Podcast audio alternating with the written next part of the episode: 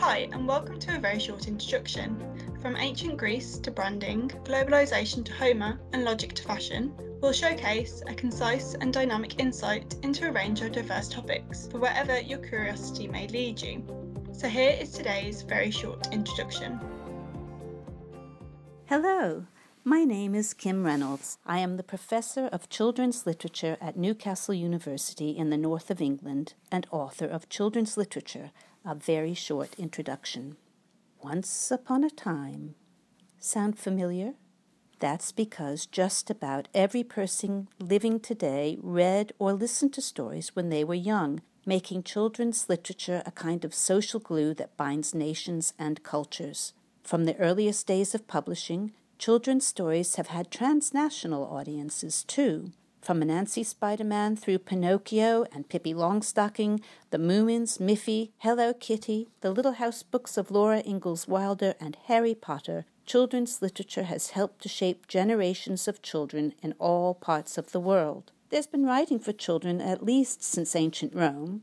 The first book off Caxton's press was Aesop's Fables, often considered to be a children's book. By the 18th century, publishing for children was a significant commercial business, and today, children's literature is one of the UK's major culture industries. Globally successful books such as Winnie the Pooh, the Harry Potter series, and Warhorse contribute substantially to Britain's economy, not least through multiple adaptations and related merchandise. Children's books are often where publishers, authors, illustrators, and designers experiment with new ways to tell stories and new ways of expanding what books are and can do. Children's books ushered in affordable developments in color printing, flaps, movable books, even smells and sounds. Today's information technologies are being used to make fully animated and interactive books for even the youngest readers. And while other areas of book publishing have largely turned their backs on visual elements of narrative, children's picture books, comics, and graphic novels have evolved into a highly sophisticated art form. Children's literature also does a great deal of cultural work. Books have for long been used to help children understand themselves, others, and the big issues that confront us. For instance, in Maurice Sendak's Where the Wild Things Are, Max goes to the land of the wild things on a day when he's been out of control. His time as king of the wild things helps him learn to manage himself. Mary Lennox heals herself and her cousin Colin by taking over the secret garden, and since the Spanish Civil War, Ferdinand the Bull has shown that it is better to smell the flowers than to fight.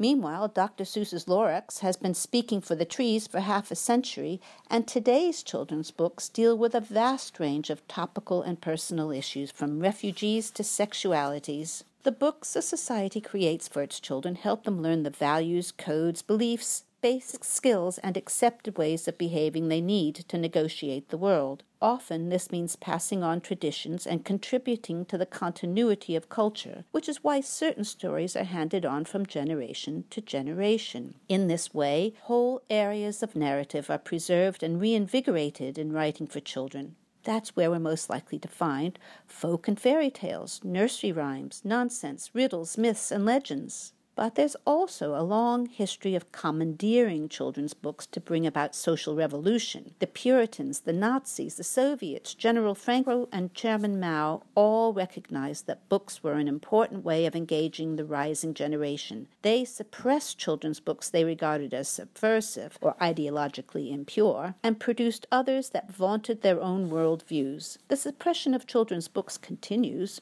The young adult books of American writer Judy Blume, for instance, are among the most banned books in the world. It's only relatively recently that children's literature has become a dynamic academic field. For long, it was assumed that the books of childhood are something to outgrow rather than something that should grow with you. Their lack of status has often been central to their innovation. During the McCarthy era in the USA, some of the writers who were banned from Hollywood and other influential roles found work writing for children, and they produced many books of exceptional literary and artistic merit. These books also passed on the liberal values that were then under attack to a generation that grew up to champion civil rights, feminism, and peace. Children's literature is, then, a curious and paradoxical cultural space, innovative and conservative, often overlooked but also highly regulated. My very short introduction demonstrates these qualities and many more of the features that make children's literature a subject everyone should know about.